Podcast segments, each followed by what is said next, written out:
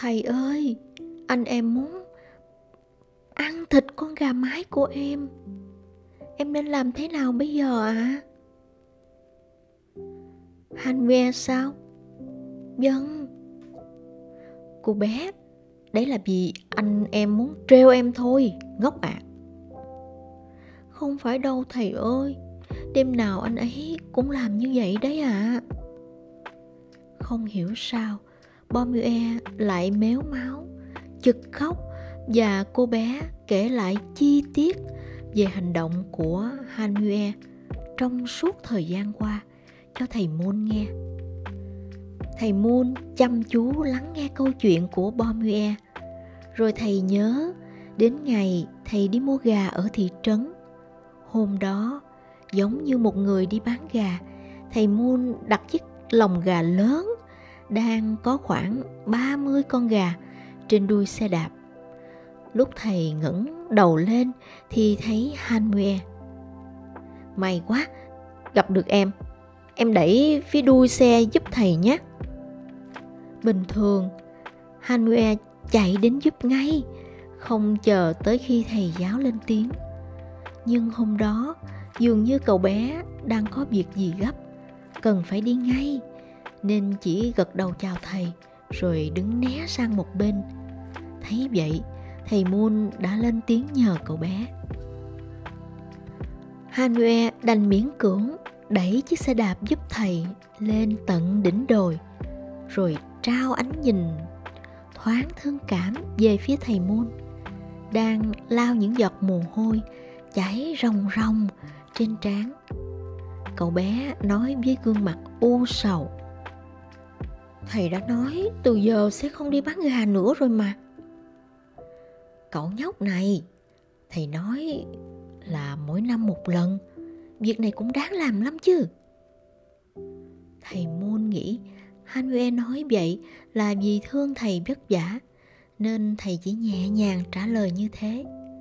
Giờ nghĩ lại, thầy nhận ra dường như có chuyện liên quan đến tâm sự nặng trĩu của Hanue thì phải. Sau khi kết thúc giờ học, Ngày hôm đó, trên đường đến làng, thầy Moon đứng chờ Hanmue trên ngọn đồi cao nhất trong số các quả đồi. Phải đến lúc trời tờ mờ tối, bóng dáng cậu bé mới xuất hiện ở chân đồi. Em cứ nghĩ một chút rồi hẳn đi tiếp. Thầy môn đợi đến tận lúc Hanmue leo lên hẳn quả đồi rồi mới chào và chờ cậu bé trả lời. Hanmue lặng lặng, không nói một lời mà chỉ ngồi bên cạnh thầy Moon. Chủ nhật này em có muốn cùng thầy đi ăn gà rán trên thị trấn không? Chắc là Bomoe đã mách với thầy rồi đúng không ạ? À? Ừ, thầy biết hết chuyện rồi nhưng em đừng có mắng Bomoe nha. Vâng, thầy đừng lo ạ. À. Thầy cũng không muốn phải lo lắng đến chuyện cô gà mái. Thầy ơi, ngày trước em muốn giết chết con gà mái ấy lắm. Không phải vì em muốn ăn thịt nó đâu, mà là em muốn giết nó. Tại sao vậy? không chỉ mỗi con gà mái của Bomoe đâu. Em còn muốn giết sạch cả 30 con gà mái mà thầy phân cho các em học sinh lớp 6 cơ. Hanwe à, thầy mong em sẽ nói cho thầy biết lý do vì sao em muốn làm như vậy. Dù chúng chỉ là gia cầm, nhưng việc muốn tước đoạt sinh mạng của một sinh vật là rất độc ác đấy.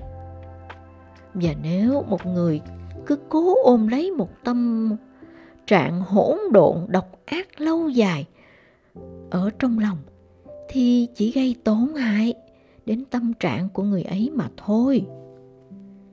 Em muốn Bomue không thể đi tham quan thành phố. Nếu em ấy nhất định muốn đi, thì có thể bán lúa trong nhà là được mà. Phải ngăn việc nuôi gà lớn lên rồi bán trứng gà để làm lộ phí thầy ạ. À. em cũng đã làm như vậy để đi du lịch mà. Khi đó, thầy nhớ em còn rất hào hứng nữa. Đúng là thế ạ. À. Đó là trước khi em được đi thành phố chơi. Nhưng đi về rồi thì suy nghĩ của em đã thay đổi.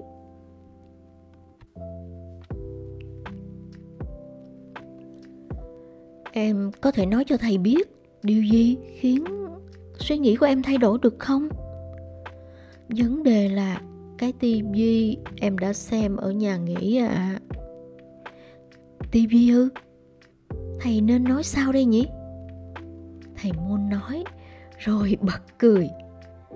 Thầy ơi đừng cười. Dù thầy không biết em đã xem gì trên tivi, nhưng lúc đó trong làng của chúng ta không có tivi, nên hẳn em đã thấy chuyến tham quan thật là kỳ diệu phải không? Thế nhưng trong hai năm qua ở làng mình đã có đến ba chiếc tivi. Giờ thì sẽ không còn em nhỏ nào cảm thấy chuyến tham quan kỳ diệu nữa. Em nghĩ vậy phải không? Thầy ơi, thầy lại không hỏi điều quan trọng nhất rồi. À, em đã xem gì? Ở đó nào? Em đã xem một chương trình tên là Trổ tài bất ngờ ạ. À. Em thấy một bạn nữ loáng cái là đã hoàn thành được phép tích cộng hơn 10 con số. Có 10 chữ số khác nhau. Và em còn thấy một chú không cần bất cứ nhạc cụ gì, chỉ cần dùng miệng thôi cũng có thể tạo ra mọi âm thanh trên đời, từ tiếng chim hót, tiếng thú vật, tiếng đồng hồ, đến tiếng chuông, tiếng đại bác và cả... Ờ, Hanue bỏ lửng câu nói, nét mặt cậu bé trầm xuống. Và sao hả em? Thầy môn nuốt nước bọt, hối thúc Hanmue nói tiếp.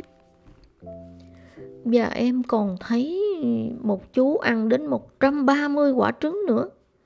Chú ấy ăn nhanh đến nỗi người bóc vỏ trứng bên cạnh làm không kịp nhưng kể từ khi ăn được hơn 100 quả, thì chú có cái dạ dày khổng lồ ấy bắt đầu nuốt với vẻ rất khổ sở và lòng trắng trứng chảy thành vệt ở một bên khóe miệng. Nhưng chú ấy cứ cố ép nuốt trứng vào cổ. Đầy đau khổ. Dù các bạn trong nhà nghỉ đều vỗ tay khen hay, nhưng kỳ lạ là em chỉ muốn khóc thôi. Giờ em còn nhớ vì sao lúc đó mình lại muốn khóc không? Đương nhiên là em nhớ rồi dù ấn tượng về thành phố cứ phai nhạt dần, nhưng riêng việc ấy, em vẫn còn nhớ rõ như mới ngày hôm qua lúc đó, em nghĩ về quả trứng quý giá mà cô gà mái đẻ ra và được dùng để làm lộ phí đi tham quan cho em. Em không biết mình đã đánh lụa em bao nhiêu mới giữ được quả trứng nguyên vẹn nữa. Nhất là Bomue. Hẳn nó là đứa bị em đánh nhiều nhất vì con bé hay nhanh nhảu trộm trứng. Em không để tâm đến đứa em gái đáng yêu của mình, đang sụt sùi khóc ở một góc ống khói vì lúc đó, với em, quả trứng quan trọng hơn hết thảy vậy mà quả trứng ấy lại bị người thành phố đem ra làm trò cười. Thế nên em rất giận dữ và cảm thấy chính em bị khinh thường. Em có cảm giác mọi tình cảm em dành cho những quả trứng đều bị khinh rẻ. Và kể từ ngày hôm sau, bao nhiêu hứng thú em dành cho chuyến đi thăm thành phố đã biến mất sạch. Sau khi đi du lịch về và mãi cho đến tận bây giờ, em cứ ôm ý định trả thù cái thành phố đã khinh rẻ mình lúc đó. Không biết chừng vì người ta thấy khinh thường quả trứng đến như vậy. và để trả thù tất cả những người thành phố, từ trẻ con cho đến người lớn. Những người đã vỗ tay và cười ngặt nghẽo lúc ấy.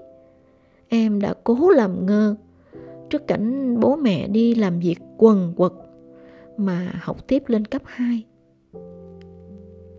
Vậy sao? Lần đầu tiên thầy nghe thấy chuyện như vậy đấy. Em có thể nói cho thầy nghe kế hoạch trả thù của em như thế nào được không? Em muốn trở thành người thật giàu có, hoặc một người nắm trong tay quyền lực vô hạn không thì là một người cực kỳ nổi tiếng chỉ có như vậy em mới trả thù được người thành phố. Em muốn người thành phố phải nể phục em và run rẩy mỗi khi nghe lời em nói. Thầy thấy đó là một suy nghĩ thú vị, thế nhưng nếu như vậy thì chẳng phải là mất quá nhiều thời gian ư? Chưa biết chừng, chỉ vì chuyện báo thù cho mấy quả trứng mà em đã suy nghĩ thái quá rồi. Trừng phạt qua loa thì không nên nhưng làm quá thì cũng không có lợi gì, đúng không? Trứng phải được trả bằng trứng. Thầy nói trứng được trả bằng trứng sao? Phải làm như thế nào ạ? À? nào, chúng ta cùng suy nghĩ về việc ấy nha.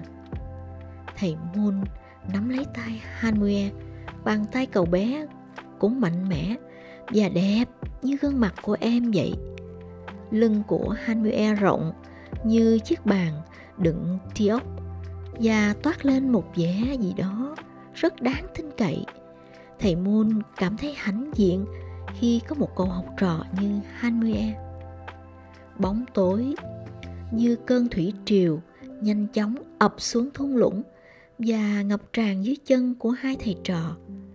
Bóng đêm mùa xuân không chỉ dịu dàng mà còn tràn ngập hương thơm.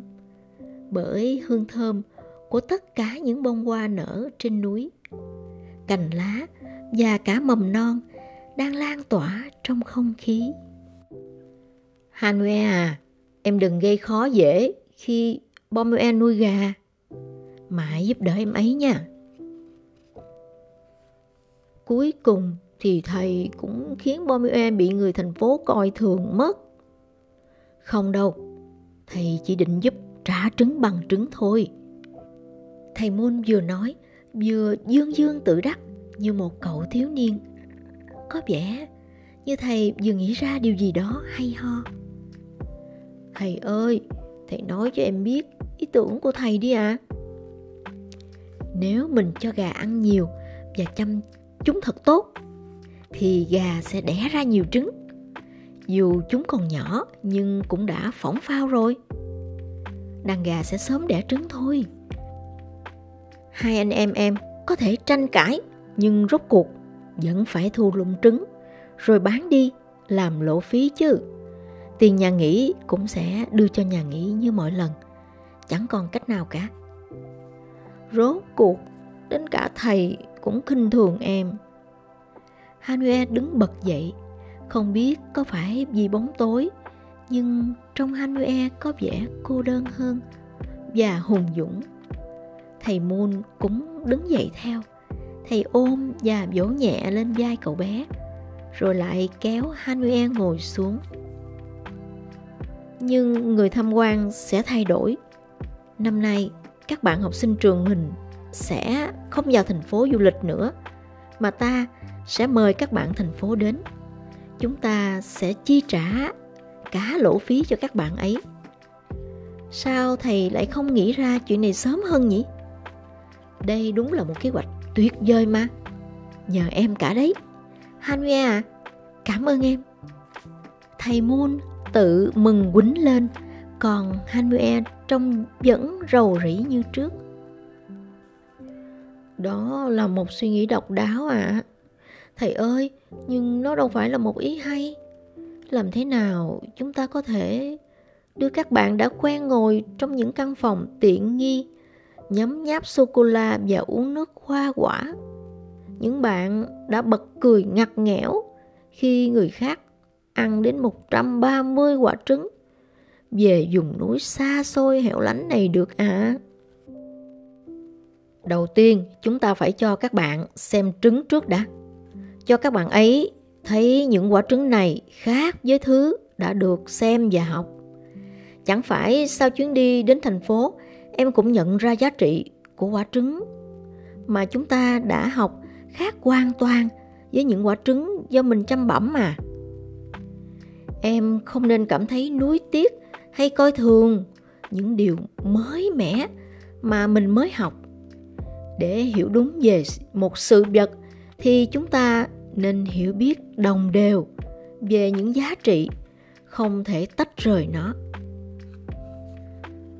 có lẽ những bạn nhỏ trên thành phố cũng sẽ ngạc nhiên lắm nếu nhận ra những quả trứng mà mình đã xem thường và lấy ra làm trò đùa có giá trị đến nhường nào. Vì thế mà chúng ta càng không nên gọi các bạn thành phố đến đây đấy ạ. À. Chúng ta đã thấy ở thành phố, không chỉ có trứng mà còn biết bao nhiêu thứ khác nữa.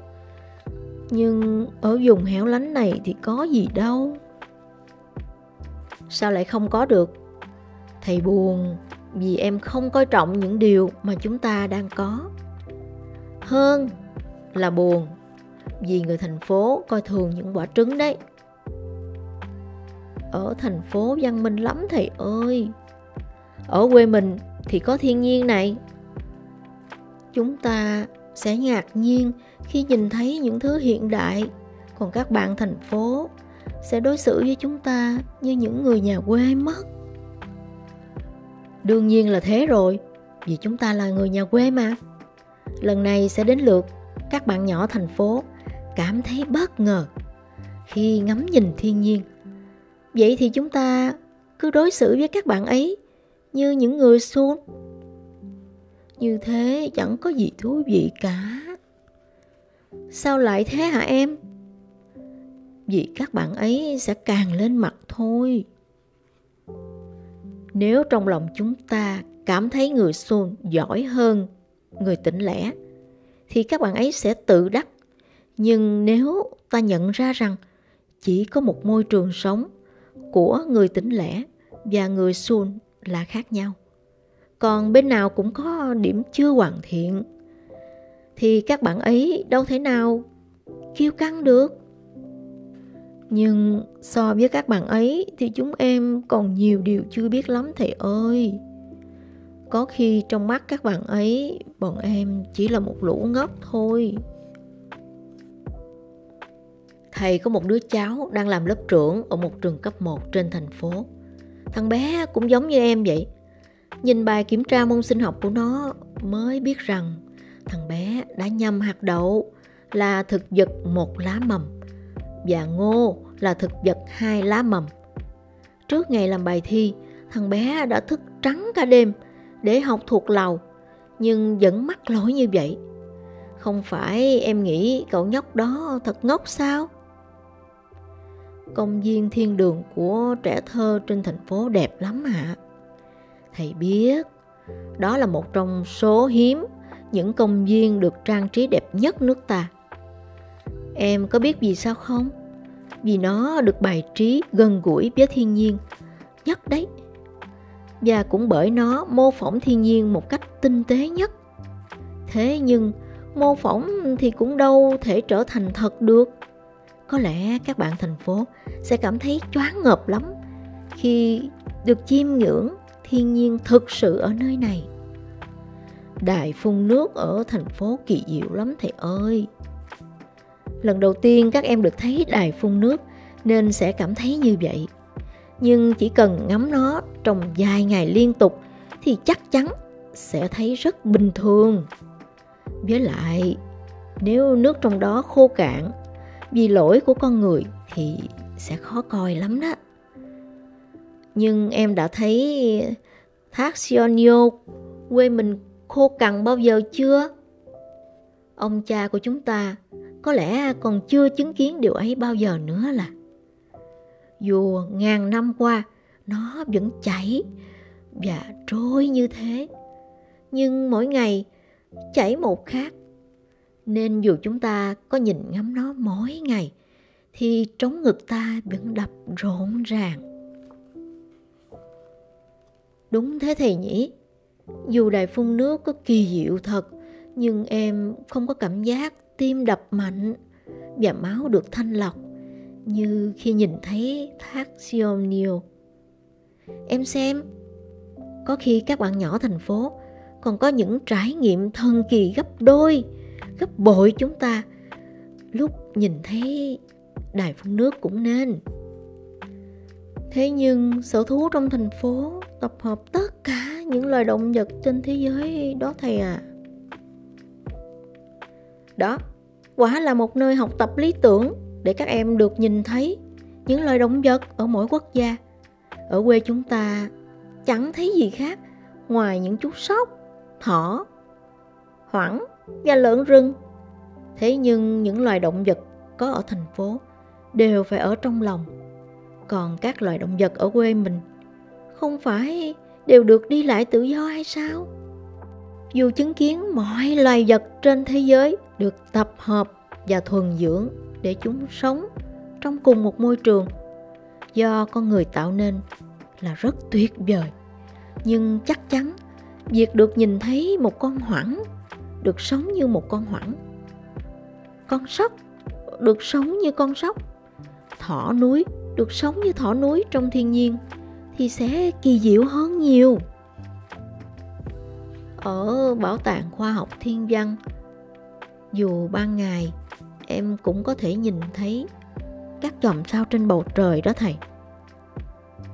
Ở thành phố, dù đứng dưới trời đêm thì em cũng không thể nhìn thấy những chòm sao đâu chẳng phải sẽ rất tuyệt nếu chúng ta mời các bạn nhỏ từ thành phố về để ngắm bầu trời đêm tuyệt diệu ở thôn quê, bầu trời đêm nơi đây hẳn sẽ trở thành một trải nghiệm khiến các bạn nhỏ thành phố ngạc nhiên nhất cho mà xem dù vậy thầy ơi, có bao nhiêu món đồ tiện nghi của xã hội văn minh trên thành phố đang hỗ trợ rất nhiều cho cuộc sống của con người đấy ạ. À.